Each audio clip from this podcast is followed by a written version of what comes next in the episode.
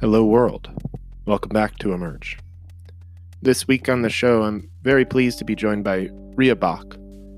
Uh, as I mentioned in the episode, Ria was introduced to me by Bonnitta Roy, and we together are continuing to explore a thread that this show has been hovering around for some time, specifically around uh, group process, collaboration, and emergent practice.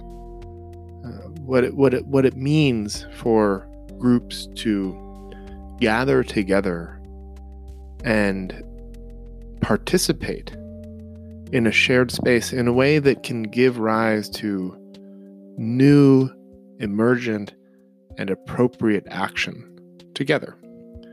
Uh, this is also referred to as the work of collective intelligence, collective wisdom, or as Ria calls it, uh, circles of creation.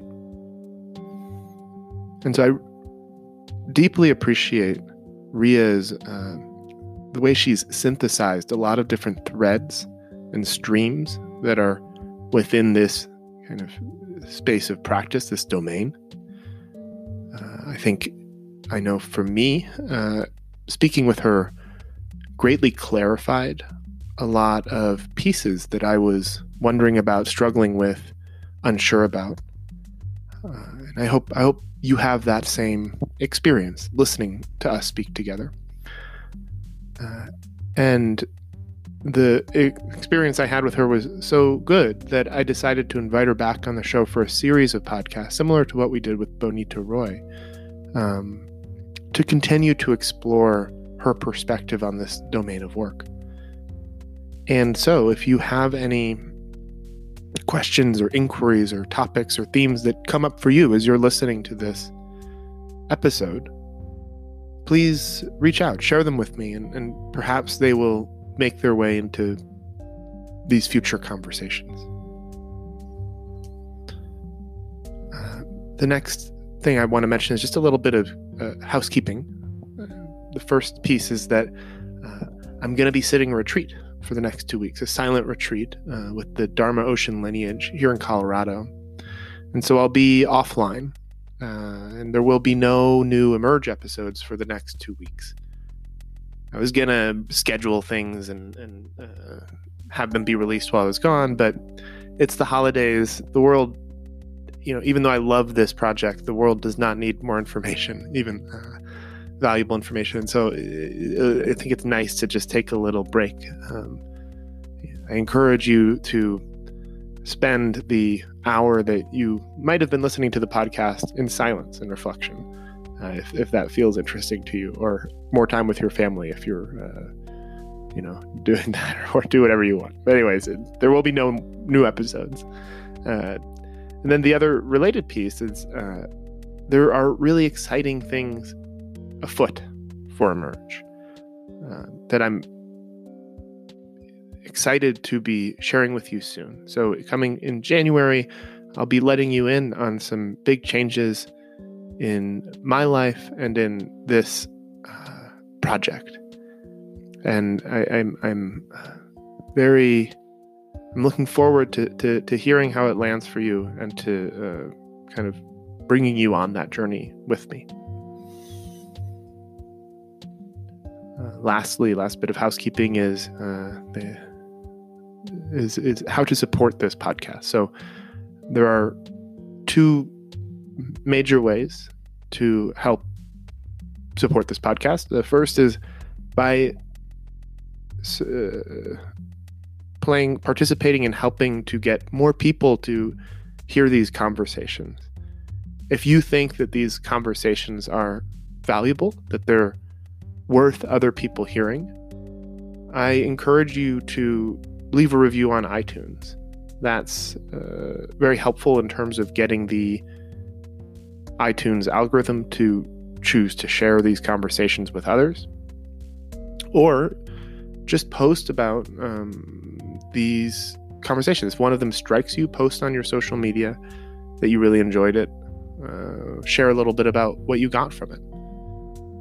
I think what what part of what um, you know David Whyte says, and Ria echoes in this conversation is that there's a way in which the conversation is the work, and part of having the conversation is naming the conversation, and we can do that in a myriad number of ways, but uh, choosing to represent what is meaningful in the world right now, these important conversations, uh, at least in my estimation, important com- conversations, is a part of the game that we're all up to together. And so you can support that by sharing the conversations, exposing them to more people.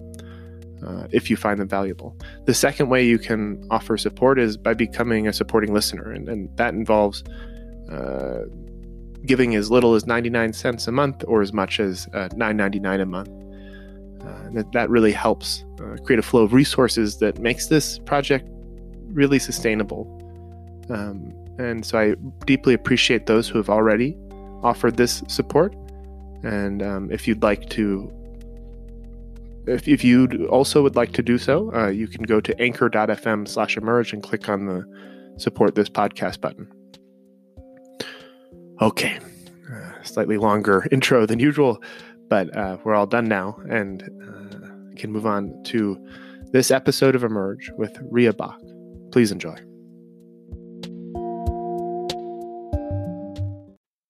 Welcome back to another episode of Emerge. This time on the show, I'm joined by Ria Baeck. Ria and I were connected by um, Bonnitta Roy, uh, who I've recorded oh geez, at this point, maybe four episodes with. She's somebody that, you know, uh, I really enjoy the work of, and I've gotten a lot of feedback, you know, that, that folks listening have gotten a lot from those episodes. And uh, Bonnitta connected Ria and I to kind of go further into this exploration um, around you know what does it really mean for human beings to collaborate like what's the further reaches of that how do we collectively create spaces where real novelty, appropriate novelty can emerge? And how do we turn the kind of presence that perhaps we cultivate on the meditation cushion into a kind of ground for collective action? And so all of these questions, you know, um, are very alive in, in my world. And I've encountered Ria as somebody who has spent many, many years sort of dedicating herself to understanding this and, and, and actually practicing this, enacting it and embodying it and teaching others uh, how they can live their lives as sort of answers to these questions. And so, very happy, Ria, to have you on the show to, to dive once more into these spaces of inquiry together. Thank you. Thank you.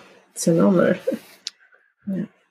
Great. And so, uh, you know, the, to begin with, um, I guess I, am you know, I've, I've been reading your book, uh, Collective Presencing, which uh, highly recommend for anybody interested in these kinds of topics. And I love that this framework emerged out of an experiment that you ran. Um, I believe it's called Women Moving the Edge, which, mm-hmm. uh, if we if we call it an experiment, it, it sort of took place over seven years and 13 gatherings, you said in our last conversation. And um, yeah. I'm, I'm just curious, like, what was the inspiration for this experiment? And, and like, how did you go about, uh, if we can use this term, like running it, running the experiment? Okay. Um, I think it originated in a gathering that was called Moving the Edge of Collective Intelligence and there was a, a Danish guy was called Finn Voldtofte who died in the meantime, um, and he was involved with uh, the World Cafe that some people might know as a method for collective intelligence, and I got to know him through a conference or something, and we started talking about and some good conversations, in real dialogues, something seems to happen. Like, not always, but sometimes. And at that moment in time, we called it the magic in the middle, because it seems mm. something in the middle was happening that we couldn't name or anything. And so this gathering um, was actually called into being to um, to inquire into that and hopefully to get into that you could call it an energy or a consciousness or an awareness um, so that you could get there collectively. Um, and i must say in that specific gathering in denmark um, it was only at the point that we as the hosting team um, that was finn and a couple of other people and myself um, mm. we dropped every facilitation any kind of input from us we said we don't know anymore we just let it happen and mm. in that gathering there was a lot of oh we could do this or we could try out that or many many suggestions were made from mm. all from experience people had been in before and nothing gelled. So then we dropped every facilitation and some people went for a walk and other people went out and a, a couple of us stayed in the room. And at a certain point like two-thirds of the people were sitting in one circle. And that thing that magic in the middle happened for like almost two hours. And we were like mm. oh we were kind kind of flabbergasted and we're like yeah we did it and Mm-hmm. But then afterwards, um, a couple of women who were there who said like, you know, this gathering it was like a bit a bit too heady. We didn't mm. do any movement, or it was just like in the breaks, or and so we we kind of from there from that realization we said like let's start a women moving the edge um, mm and that's where it started. Mm. Yeah, and so I think that, one of the symmetries that I notice between your work and Bonnitta's, and there are many, but one of them is this kind of like deconstructive movement out of which this more like generative possibility can sort of naturally emerge. And so is my under and so this I might I might be wrong about this. I don't know. This is my kind of what I imagine you did is you kind of just all of you sort of knew what this space was that you wanted to create and then you just got together and like followed presence is that a way to describe it or how would you describe what it is that you actually then ended up doing together yeah I remember uh, in the preparation for the first Women Moving the Edge gathering, uh, I was with Judy Wallace as co host, and we kind of designed a bit the the morning, like explaining circle practice and um, make sure that we had a check in and all all of that, like the good prep, and and Judy had this inkling of designing the afternoon and the next day and i said like no i don't think we need to do that like mm. i was kind of an inner certainty that just with pre- presence and a very minimal structure of, of circle practice that we would be able to get there or something um, and mm. it's actually indeed being present is like crucial in in in that regard, as you said. Yeah. Mm-hmm. Mm-hmm. Great. And so this then, you know, uh, went on for another seven years. Uh, you continued to sort of, I, I guess I would say, like, uh, create these experimental spaces.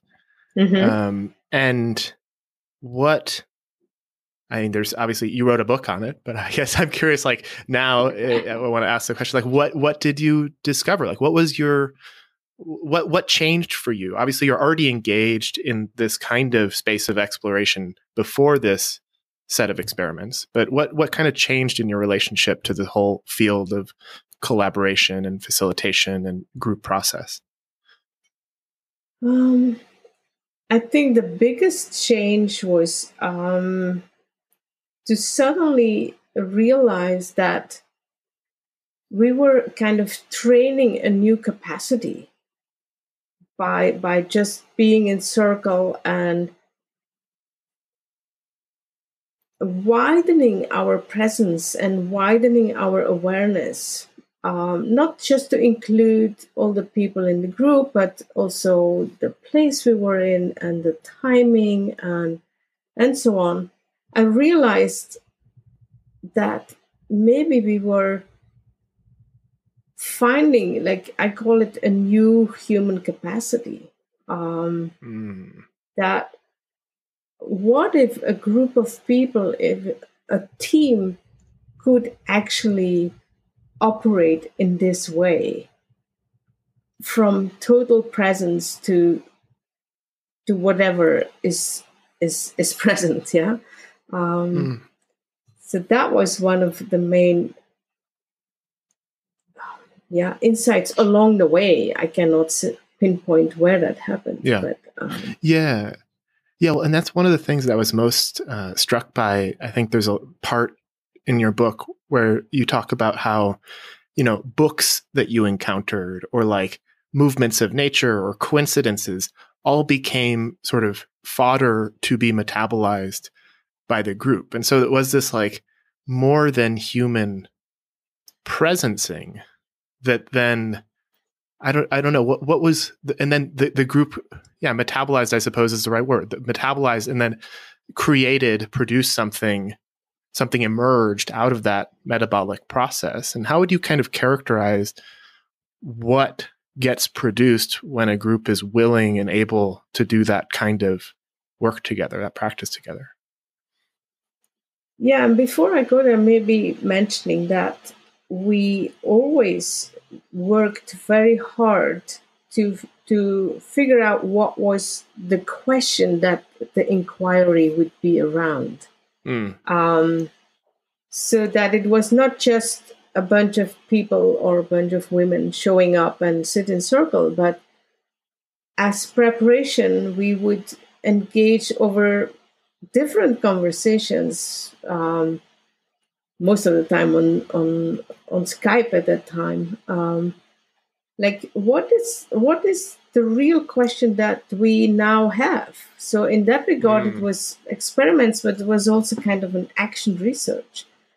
I could mm. later see. I mean, it didn't start with let's have an action research for seven years. That was mm. not the start, but it it turned out to be that way because we dived in deeply, deeply, and like how do we articulate this? And every word mattered um, and then um, now you have to remind me your question. I lost it a bit. Yeah what do you produce? Like what what is the affordance perhaps we might expect if we actually are able to enter into this kind of space of shared presence yes. and co-creation yeah it's it's it's always very fascinating. Like if you have such deep, deep questions, um, you cannot go straight to the answer. That's not a linear process, you know. It kind of the conversation, the dialogue kind of meanders around. And um, sometimes it was only after the gathering that I could actually see that we somehow had answered the question. Although it didn't how we say that?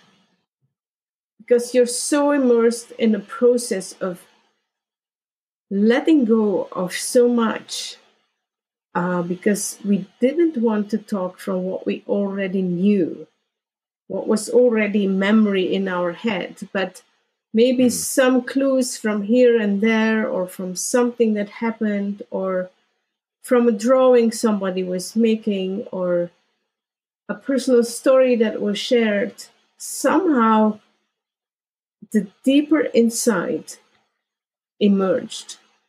Deeper mm. insight that was kind of collectively held. Yeah, mm. and it's it's it's hard to articulate that what it actually is or what it produces. But um, to go back to Bonnie, she, calls it collective insighting yeah, as a verb. it's it's a process of deepening insight that happens in the collective and not just only in me, you know, or only in the other person, but that kind of happens between us. Yeah, and I actually it is very hard to articulate. It's one of the things that I struggle with most on the show is is speaking with people where, we're kind of trying to explore the ineffable and only having the medium of you know speech to really communicate. It's it's it's tricky. Although I will say that I think you had one of the best ways of describing it that I've ever seen in your book. And I'm just going to read this little paragraph because I think for me it was so clarifying. Uh, you say that um, this was an organic unfolding process, and we were riding the wave, a continuous process of sensing and acting, sensing and acting over and over. Christopher Alexander describing how buildings acquire a timeless quality of beauty over hundreds of years, calls mm-hmm. this the moving and stopping that creates wholeness. Dave Snowden discussing how to deal with complex situations names it probe, sense, and act. According to Snowden, what comes out of this iterative process is not best practice or even good practice, but emergent practice, something mm-hmm. altogether new and unique. And uh, that paragraph just clicked together for me so many different pieces. And so, uh, one, I just want to appreciate you writing that. And then, you know, I, I think what it what what it says to me, one of the pieces that it says to me is is how important localizing this kind of thing is. Like it's it's it you know, if we accept what this paragraph says, then there's no way that there could be a kind of reliable practice manual or guide to this kind of approach uh, to life, to resolving the problems of our time. And instead, it's like uh, inevitably and intractably kind of like something that must belong to small groups of people, it seems, doing this work together. Is that kind of how you see it as well? I, I guess we have to practice that indeed on a small, smaller scale, and in a smaller group, because it's it's it's so counterintuitive to our expert mind linearity kind of trained project yeah. management kind of thing um, so we really have to practice to be in sensing the whole time sensing like where is this going sensing a that sounded like more important than that before like there's so much sensing on mm. all kinds of levels going on um, that yeah you you just need to practice that a lot because mm-hmm. there's so much ingrained linearity and causality in in our way of thinking and being and acting it's it's amazing yeah. when you start seeing that um how it slips in again and again um, it's almost like the opposite of how we've constructed civilization so far where we've built abstractions and conceptions that actually like privilege themselves over our sensitization like we do the thing that we think we're supposed to do regardless of how our sensitivity is attempting to articulate perhaps a different direction and it's yeah uh, and that's yeah. what i learned from bonnitta roy that she mm. she uh, pointed me and others to this book from uh, jean gebser um, which the title is The Ever Present Origin. Mm. And under, what I understood from Bonnie's uh, speaking about it and myself reading it is that we even think that evolution is a linear linear thing that you mm. go from one to the other as if you can draw a line um, but what i understood is like every time, and like now we're on this, what Gebser calls this mental consciousness, as you just mm. described, um, that kinds of the consciousness can fall back into origin to come back up with something new. Mm. So it doesn't go, we don't have to extrapolate from the past to the future. We can just dip in back into source, into origin, and to come up with something straight away from source. Um, mm.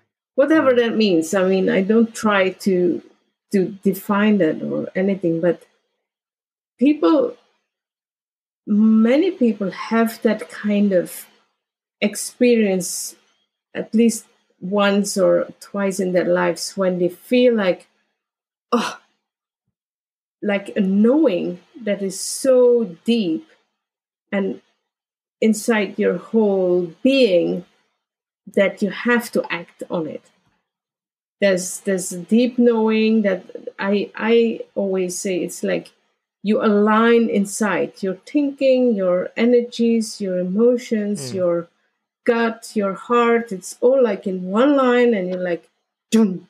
yeah mm. it's kind of aligning and i think that's where you touch that that deeper layer or that source energy or origin or whatever mm. and what i kind of state in the book is like if we all can do that around a question that really matters, then what would we see? What kind of actions or solutions would come up? That's that's what I'm totally fascinated with. Mm.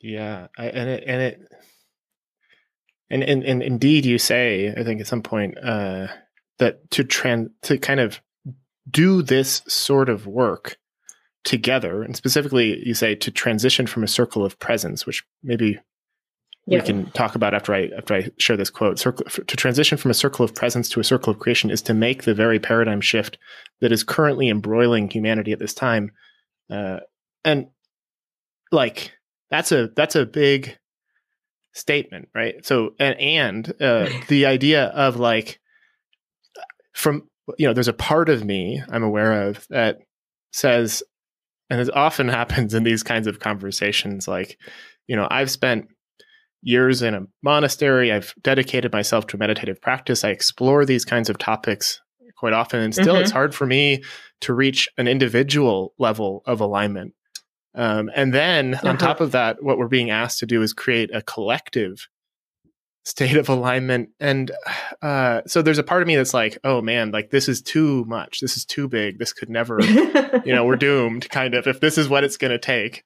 Um, uh, I, well, I guess I'll just say that. What, what, what comes up for you when I when I say that and, and express that part of myself?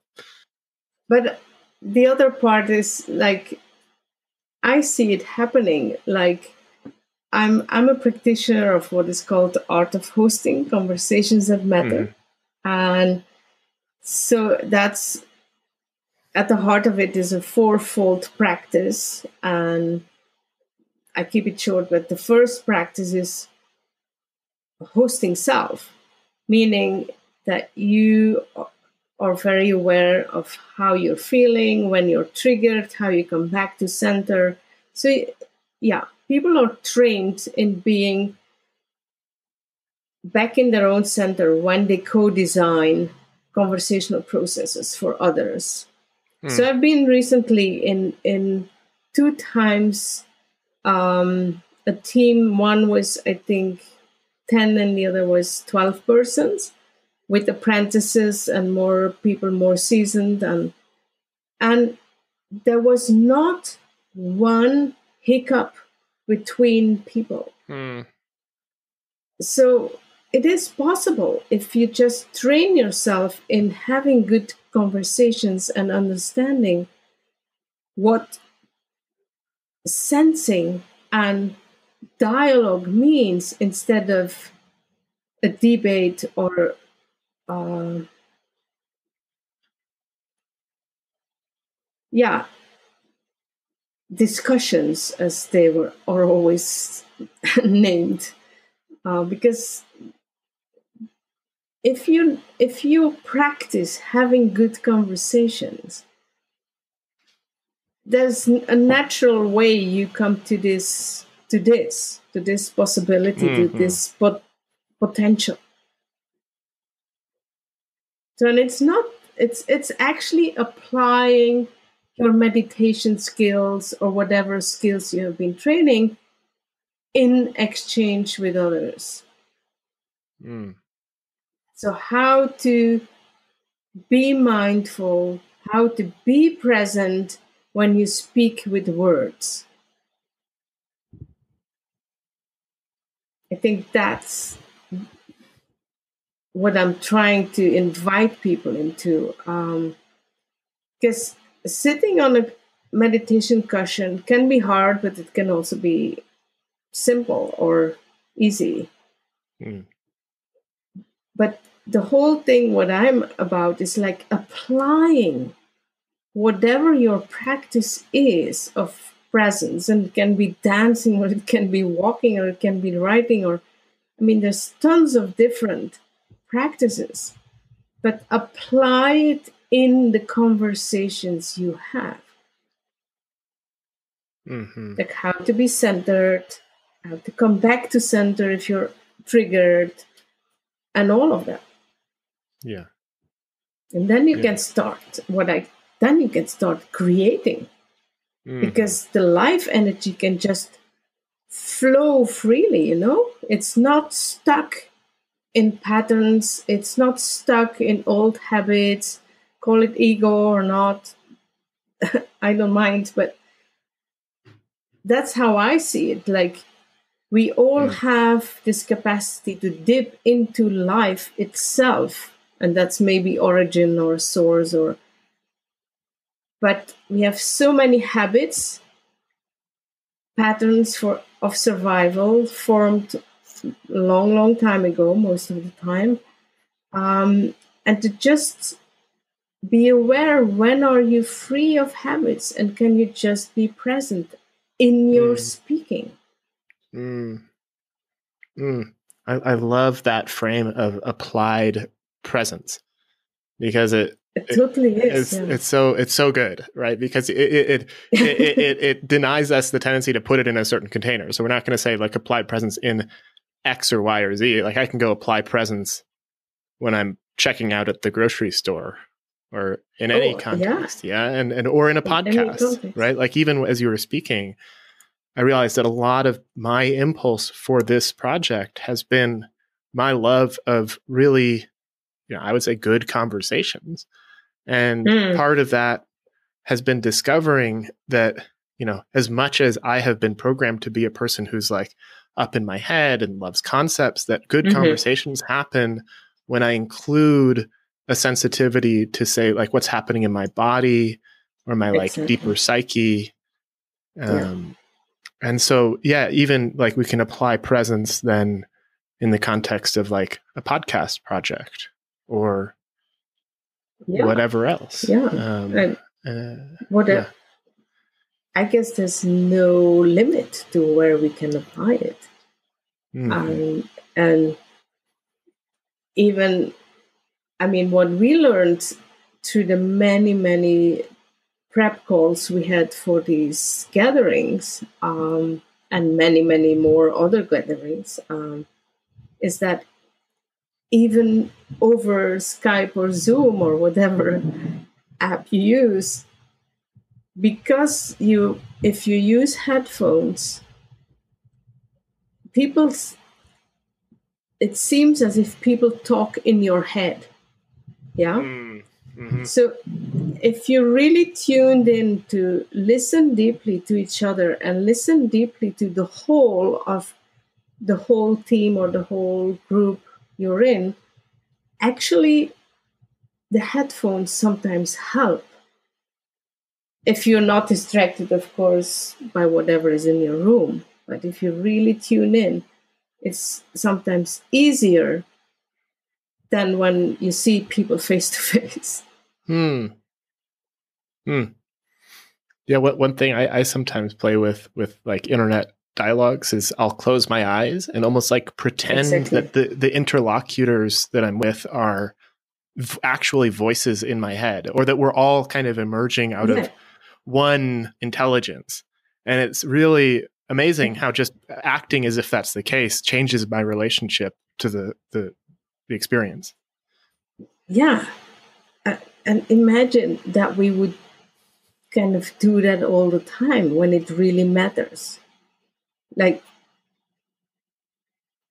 I mean, that's how I understand collective intelligence or collective wisdom is that when you're in a group of people engaging with a topic or a question, that you deeply, deeply realize that each contribution is a piece of the puzzle. And you have to listen to the wholeness of it. Mm-hmm. And not just like, oh, John said this and Mary said that, kind of like building blocks who have no relationship with each other.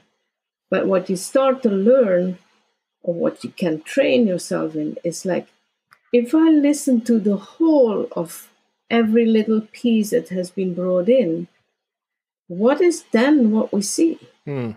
Or what we then suddenly get? Yeah. Mm-hmm. Well, along with that, what, what comes up for me is like, then there's also this kind of, um, uh, I mean, the word in my mind is sacred, but uh, uh nonetheless, a kind of responsibility for each of us to be uh, sort of courageous in our willingness to share our piece right? That there's uh, yes. uh, that the wholeness that we want that we hope to cultivate or contribute to i don't know if needs us or or wants us i don't know how to frame it but that there is this sense of like individual responsibility in wrapped up in this discussion of like collectivity totally totally because um Otto Scharmer says the, the future is in need of us, huh? Um, mm. Because it's it's it's one of these hurdles to take in, in if you go this route is like deeply understanding that whatever comes up in you in that inquiry it's yours to share and sometimes it can be look to you like a very stupid not meaningful thing yeah. related with the question but somehow it comes up in you and if you sit with it for a few minutes and it doesn't go away then maybe you have to share it. And the meaning will come forth from from the other pieces that are also shared. And that will build this let's say this new picture in the middle. And you could not think that your stupid thing became something meaningful in a bigger whole. Mm-hmm. but it, it is indeed um, you can call it a responsibility yes. Um, like we just had here in belgium um, a kind of conference and he said to change everything it needs all of us. Mm. was like okay.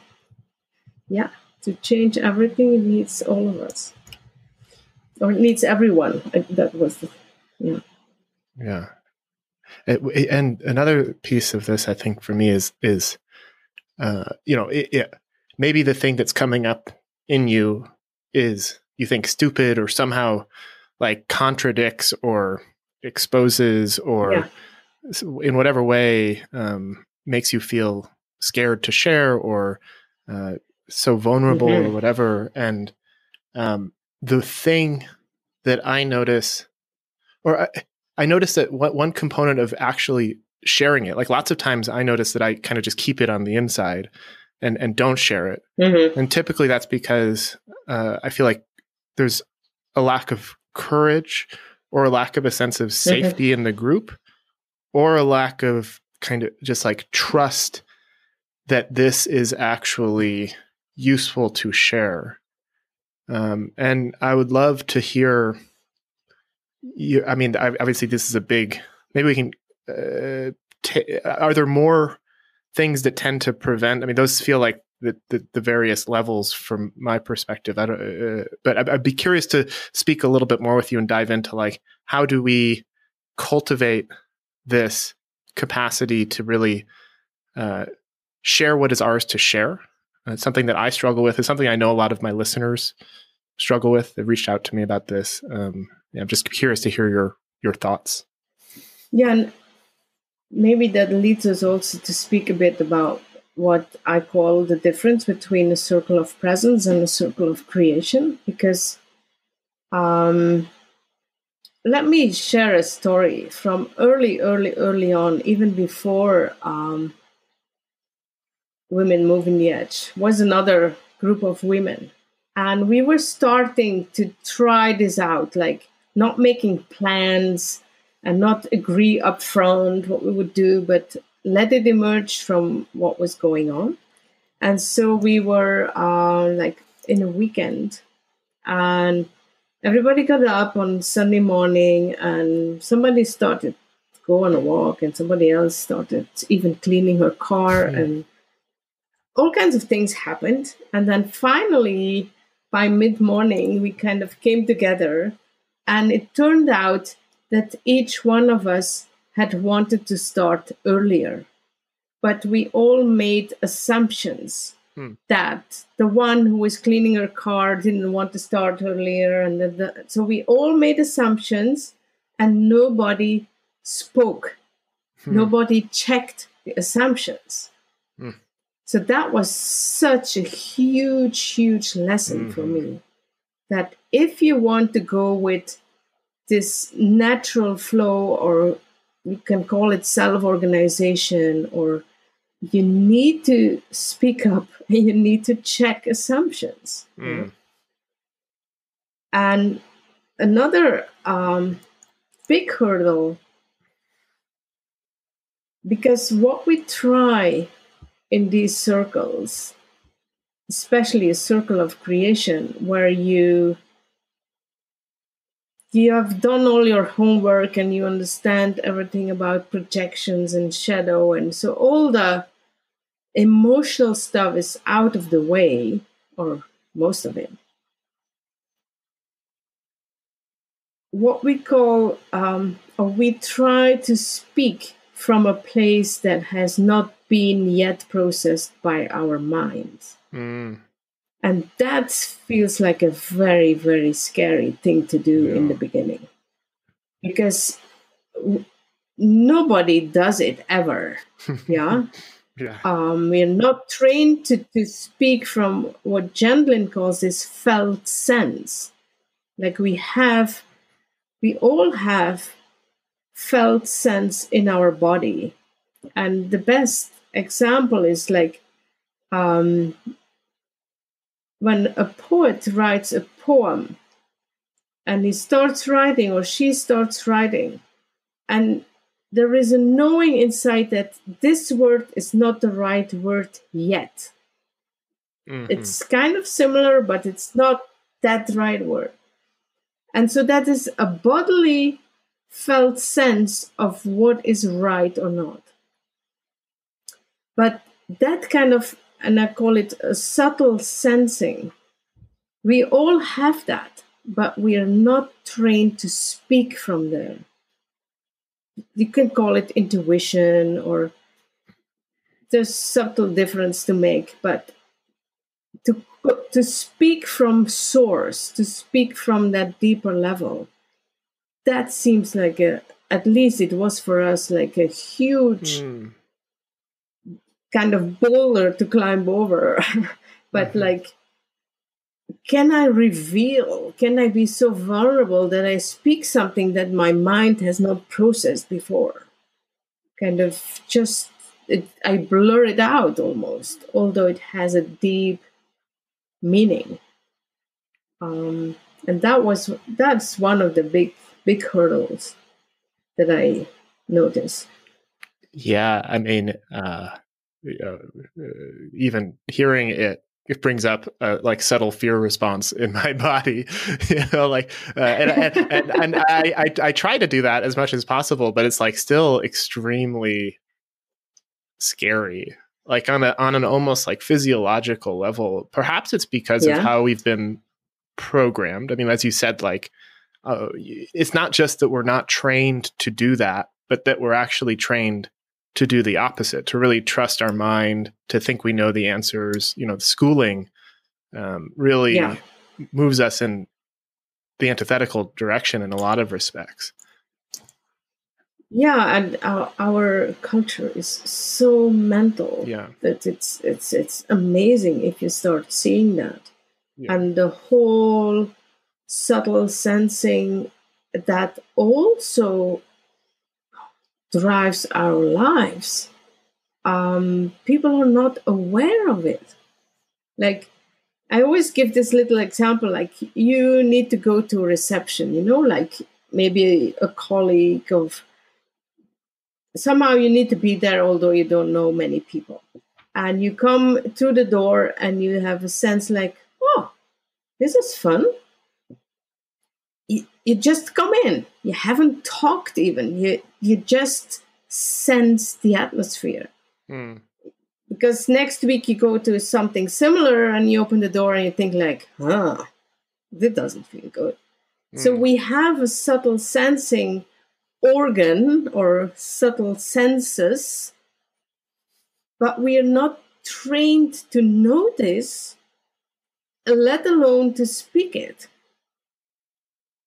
So that's the first chapter of my book. Is like, please start noticing in Mhm. yourself, in your body, all these subtle things Mhm. because it's it's information and it's useful information.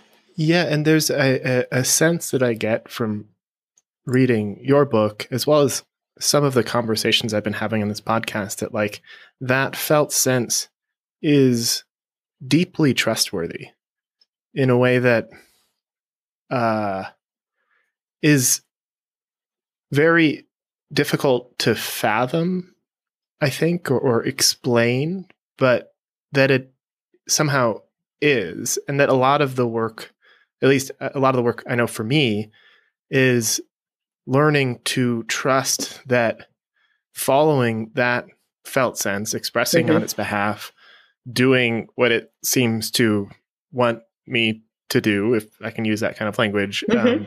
uh, leads to a place of at least more aliveness, but is also somehow like I, I hesitate to use this term, uh, but like right, like right. Yeah. I, I guess I'm curious, like what what what is what's going on there, and, and how do we learn to trust that or something? I like I struggle with this to be honest a lot. Like I, I often like my mind interjects and is like, yeah, maybe like this felt sense yeah. is right, but this felt sense like mm, I don't know, you know.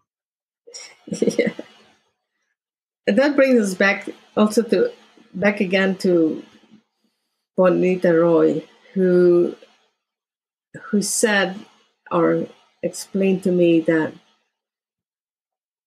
that we as human beings we have um I don't know how she called it, but let me just put it in my words that we kind of think we are better than animals because we have a mind and we can think mentally, and so we are better. And what we just said about felt sense and intuition and that feeling of this is right goes, yeah, you need to integrate, I think, how animals go through life Mm. how they sense where to go, where to sit. Like just watch your cat if you have one. I mean, they they sense their way through life. They they probably don't think, um, but you have to reclaim these animal capacities because we are also animals. Hmm. And if we combine it with our mental thinking, not let the mental thinking take over, but kind of find a synergy between these different knowings. That's why I call it in the book a wholeness of knowing. Mm. Like, that's where your sense comes from. This is right. For now, this is the step I need to take. Mm. This is what I'm going to do now. Um, we we we're just not trained. Like like in the example I I I told you, like you come in the door at this reception. If you if we would be trained to name and articulate what we sense, we would train that capacity so much more. Mm-hmm. But it hasn't been in any way, Mm-hmm. at least not not in my childhood or anything. And so the the, the yeah, the mental has has gotten the mental was like the best, you know? Yeah. It's like on the top. And all the rest is less important. Mm-hmm. And yeah, so you have to retrain your mind also in that way. And and and value value emotional feelings and value subtle sensing too. And uh, I think I think this is like an unfair question, but I'm going to ask it anyways uh, because it's it's true and it's arising from me. And I feel like it would be out of integrity not to ask it, given what we're talking about. But like, uh, you know, why is this felt sense trustworthy? Like, what? Why? yeah, why? Um, I think I haven't been thinking about this before, so this is also new to me. But we have this capacity to to capture way more signals around us and in us than our mind can even think of, and I think that is what felt sense is, and it has to do with awareness of context, awareness of yourself, but also I think that we have a sense of where is more life and where is less life force. Like, and it's different for each of us. Like, I love to dance. So I can feel some at some point like now I, I need to look out for a good party so that I can dance because that brings me back to that life force. But for other people, it's not dancing. It might be something totally different. Mm. But I think it it's connected with life force or feeling alive. hmm Yeah. I mean, I don't have anything with with writing poems. I don't get it. That's not my form. But some people they they just start glowing when they read a good poem or when they can produce one, can create one. So it's different for each of us. Cool. Yeah, and I, think I think one of the reasons I ask why is that I'm I'm I struggle, given my upbringing and my programming, um, with a kind of domination of the conceptual mind. You know, like that. I, I tend to get, I tend to, uh, as I think you said, many people Mm. in our culture do, um, depend on, lean on, emphasize the mental at the expense of the kind of animal or uh, felt.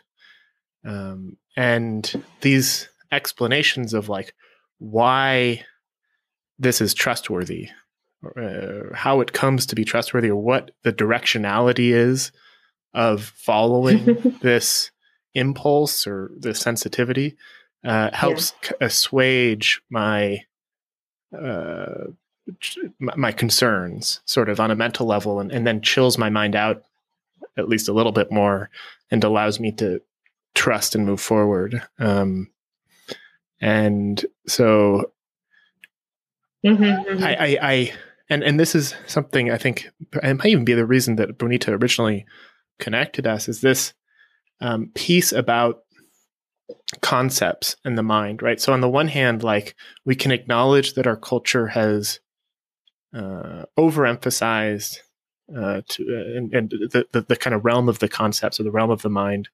Um, you know, and, and for various reasons that we, we've talked about in the show, and, and I'm, I'm, I think probably most people listening are well aware of. Uh, but, you know, in this world of greater wholeness, like what is the role Mhm. of the conceptual? Um, and how do we sort of almost like I, I, the word that comes to mind is like rescue it or revivify it? Uh-huh. I I s- started seeing the limits of of the mental. Um, I had a very good friend who who saw visions of the future, and he he was onto something really.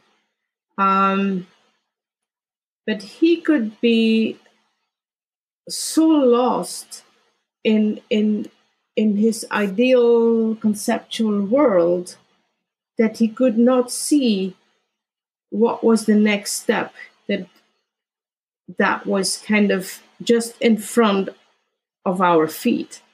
Like we can see ideals and we can see visions and um, but there is also from the sensing you can sense what is the next step to take that will bring you towards that vision Hmm.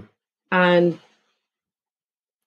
if you ha- don't have that capacity to sense what moves you actually in that direction uh, you can um, get so lost in the con- conceptual space and again what i learned from bonnie was some people instead of connecting with the body and the senses and the emotions they she calls it conceptual shadow Mm. that people move into concepts because they don't to to say it very shorthand kind of like because they don't want to be in the here and Mm. now um Mm. and and actually when you read jean gebser he explains very well that the mental i mean the mental is has done great things but just look at the world where the mental has brought us Mm. because we didn't check in if what the ideas we had and the, the machines and the whatever we didn't check if it was life affirming or not. or it was destroying life value instead of generating more of life. Um, Mhm. and i'm i'm not at all saying that the the mental is not useful because what i think is the big uh, challenge ahead for us is to be able to articulate what we feel and sense in a way that others can understand Mm.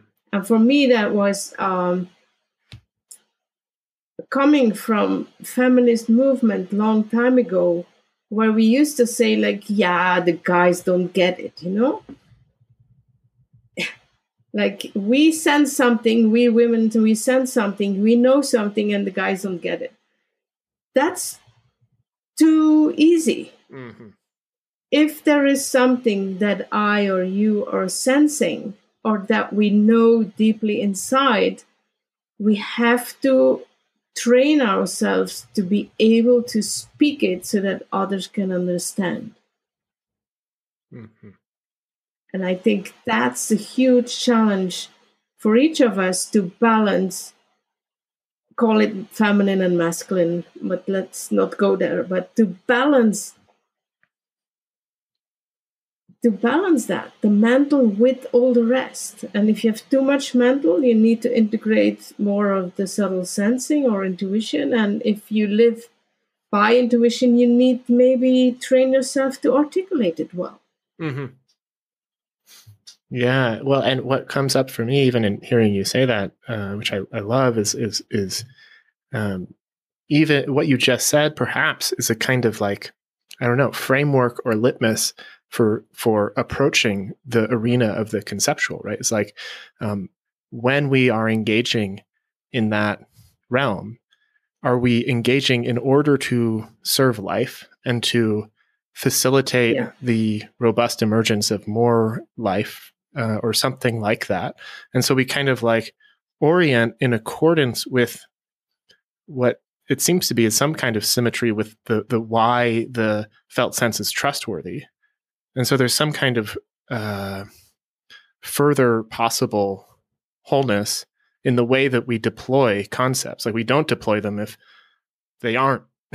you know, And I think that's probably a pretty good rule of thumb, at least Mhm. for a while. You know, after we've ravaged the world with the kind of mind that uh, was sort of thoughtlessly using thoughts. Mm. Yeah, yeah, and and and yeah. What I was, again want to point out is like, imagine you're with a group of people who have this balance between conceptual understanding. Because, like, if you really understand complexity and you really get what emergence is, and you can apply your subtle sensing and bring in your felt sense and notice what is happening in the room or outside or in the world if you combine that in a group of people what what a huge richness Th- uh, yeah i can only hope that more people see that potential Yeah. Yeah, it is so rich and I I can only look at my life and I can point to like a handful of times when I've experienced that, but they've been some of the most beautiful experiences of my life and I think part of the problem Mm. or part of part of the challenge right now is that there exists this potential and yet such a small sliver of humanity has ever even tasted that this might be possible. And so I guess I'm I'm I'm curious if you have any thoughts about because another thing that people often reach out to me about is they feel quite isolated. You know, they don't live in a kind of cultural hotspot where people are practicing these kinds of, uh, let's say, uh, progressive or emergent technologies. Like, how do we begin to uh, expose more people to this possibility of human experience? You know, my first women's circle that I talked about some minutes ago, we were not in any hotspot of culture at all. Just in Belgium, Flanders, somewhere, somewhere, just coming from all directions. Um, so, what I would advise to people is start a circle learn how to have good, deep conversations and dialogues. Learn what it takes to get over the phase in any circle or in any group where you first think like oh this is the best group ever and then you fall into the trap of like hey but I don't like what you said. Weren't we the best group? And blah, blah, blah, blah, blah. Mm. To then fall into the next phase of seeing, like, okay, we're all so different. Mm. And still we can have good conversations and engage with a similar topic or similar question. And to then even move further. Like, what if we engage with a real problem?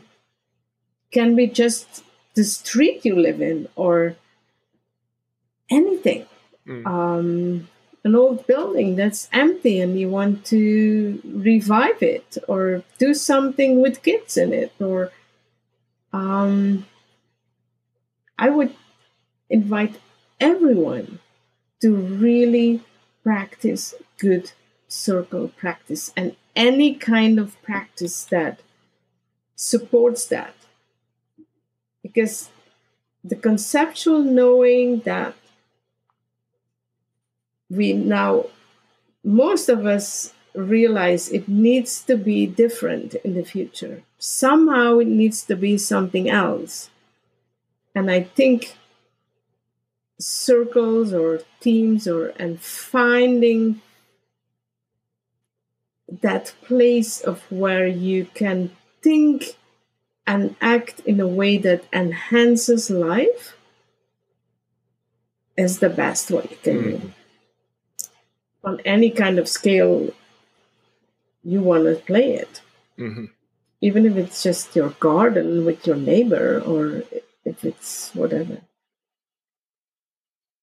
Because I, I do want to stress the fact like we will not get to somewhere else if we don't change our practices. If we keep on talking like we have always been talking and make it into debate and discussions, we will not get to some new place. Mm. It's it's it's in the conversations that the new world gets made or gets I don't know how to say that. Yes. Um, yeah, I think gets made. Yeah, at least the seeds are made in the conversation. Yeah, yeah. What I what I really appreciate too is the kind of the the, the, the what what you know there's there's an and as we kind of reflected on before there's an embodied aspect of what you're speaking about and there is this kind of conceptual story that we're talking about now too Uh-huh. that is a kind of theory of change or description of how things Yeah. could be and i notice that in really taking it seriously like my own commitment to my own practices is strengthened because in order to have the conversations and collaborations that are kind of par- building this emerging future i need to have Mhm. sort of tilled my own garden and taken care of myself so that I can do that. And so there's a kind of like Yeah. beautiful integrity to this way of seeing what needs to be done in order to move forward together. Mm-hmm. Yeah, and it's practices on all kinds of levels and all kind of dimensions. Yeah, it's not like like we said in the beginning. It's it's uh, and apply the practice in the conversation and try out. Yeah, how do you get to a dialogue instead of a discussion? I I just came from four days of, of um, what is called participatory leadership in the European Commission. And they always use the word discussion. Mm. We had a discussion. And I've, I've told them so many times like, discussion comes from the Latin root, and I think it's discutere, which means kind of to chop into pieces Mm. let's not chop things into pieces, but let's have a conversation where we turn to each other and let's have a dialogue, which means the meaning that flows through the conversation. And try to listen like what is weaving from all the different parts of the conversation what is weaving together that brings us to the next step Hmm. to see and to act in a in a life affirming way Mm. and not chopped up into pieces Yeah. Yeah, and I think I, I like that you brought the Latin roots of discussion. I didn't know that, and, and I I heard uh, some time ago that the I hope this is true that the roots of dialogue are it basically means like a flow of meaning, which is a very different. yeah it's the dialogos Mhm. so it's the the dia is not duo lots of people think it's between two people but it's the dia is like looking through Mm, yeah like it and and the logos is the word. So the it's it's the the meaning that flows through the conversation. Mm, that's how i i remembered it. Mm. yeah. I'm i'm i didn't study latin so, Yeah. or greek or whatever so.